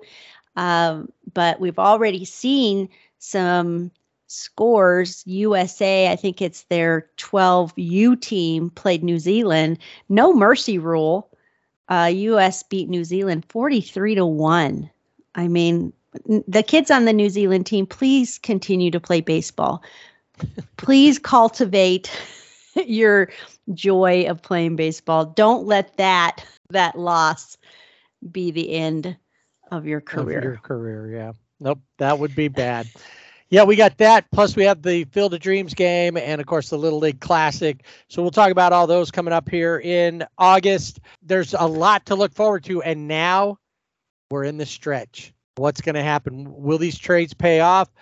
Uh, will the right players come off of the uh, I L in time to get acclimated and back in time for the playoff runs and the playoffs? So much. This is when it all happens.